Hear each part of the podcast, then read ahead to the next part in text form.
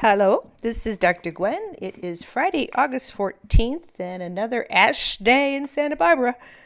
We have another fire north of us, and ash is falling once again. I, I, it's amazing. I, it's like it's a constant theme here.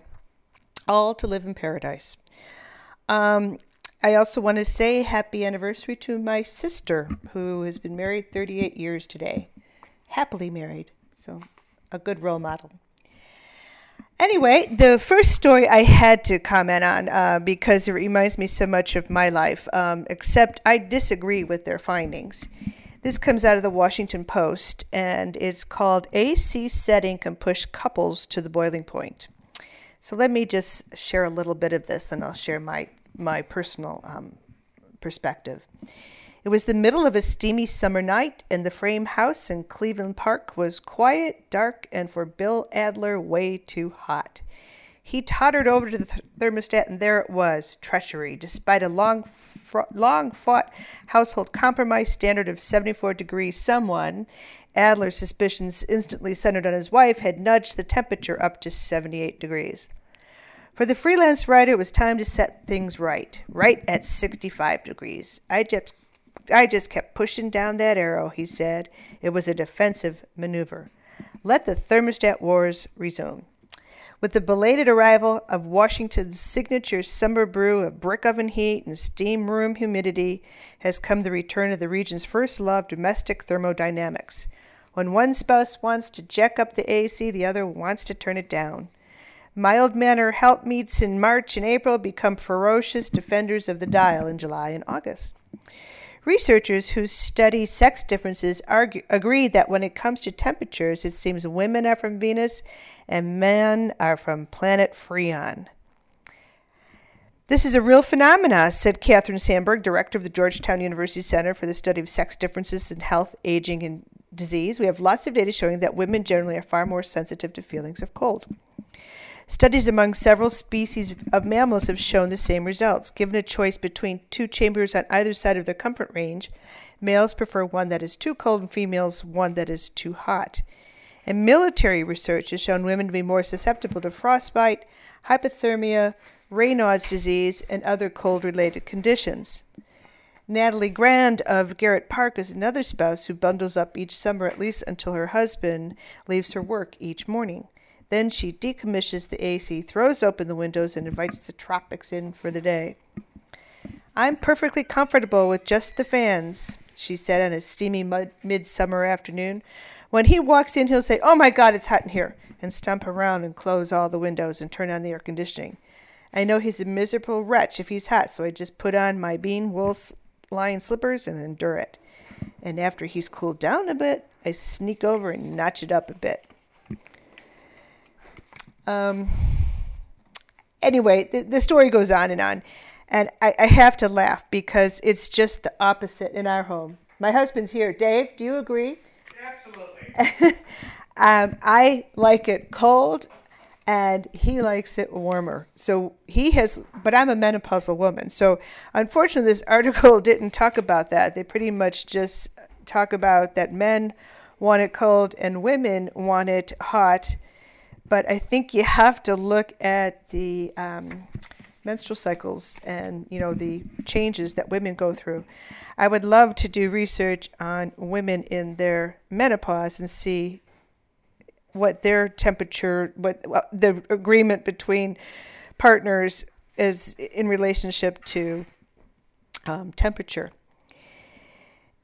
it, they talk about further on in the article that women have a lower tolerance for cold than men, and that you know women's sympathetic nerves, ner- nervous system, which helps regulate temperature, activates under cold. Simulation is more easily for for women than for men. If a woman likes it less cold in the house, is probably partly due to the low tolerance to the pain of cold. Women are more sensitive to that discomfort. But I do think one must factor in um, menopause we we it's so funny. My husband he knows that he's not even allowed to say anything about the temperature in the house. Absolutely not.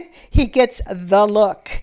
Um, i feel like I, i'm sitting here sweating right now and it's 74 in our house. Um, it's it's a constant battle and i refuse to take hormone replacement therapy. Um, and, you know, I was telling him just the other day, I wonder how many years these hot flashes will go on. It's already been about six years. But, you know, the, the article concludes with that couples shouldn't despair over thermostat conflicts that might last a lifetime. I hope it doesn't. I hope it will get better for us. Um, and that if some, in some ways these small disputes can even build a strong marriage because it is about give and take and supporting one another with love and respect. The second article is uh, called Reports on Vaginal Dryness. Um, it's summer, and in summertime, advertising folks make hay out of heat and dry parched skin, dry hair, dry mouth, dry e- eyes. One thing they don't use summer heat to discuss is the parched vagina. While vaginas, unlike many other parts of the body, don't get drier in hot weather, it's likely that if they did, it's not a subject many advertisers would hop on. Erectile dysfunction is one thing, but vaginal dryness, no. Interesting, huh? Is it because our vaginas are hidden? um, you kind of wonder. Um, but just because no one wants to talk about the problem or a solution in paid advertising doesn't mean that researchers are ignoring it. A new study by Wang et al. showed that younger women also report problems with vaginal dryness. It's yet another silly dif- difference between the sexes. The truth is, postmenopausal women can experience vaginal atrophy or symptoms of vaginal dryness, discomfort, itchiness, and painful sexual intercourse. In a study of over 1,000 postmenopausal women, the authors um, found that nearly half had experienced problematic vaginal dryness, dryness and painful intercourse. And, and we've known this for a long time. Vaginal dryness was more likely in women with coexisting diabetes, the presence of a bacterium called enterococci in the vagina, and those with a lower body mass index. Another study also found that women are more likely to enjoy sexual intercourse if they are more physically active, have a social support system, and less vaginal dryness.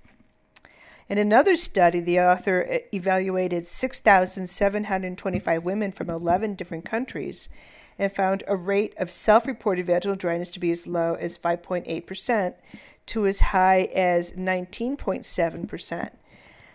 Older women were more likely to report vaginal dryness than younger women. Older women blamed it on menopause or aging. Older women blamed it on menopause or aging.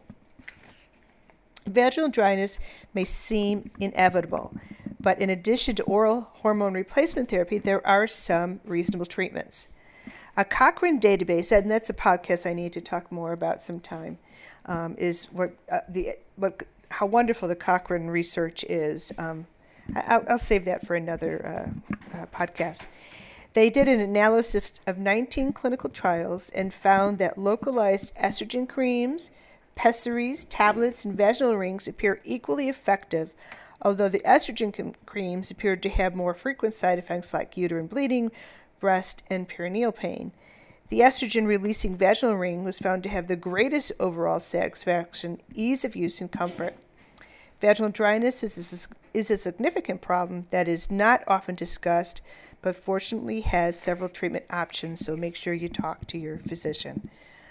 Um, anyway, that's really all I have for now. I uh, so take good care of yourself, take good care of your partner and family, stay comfortable and cool, and uh, wishing you well. This is Dr. Gwen.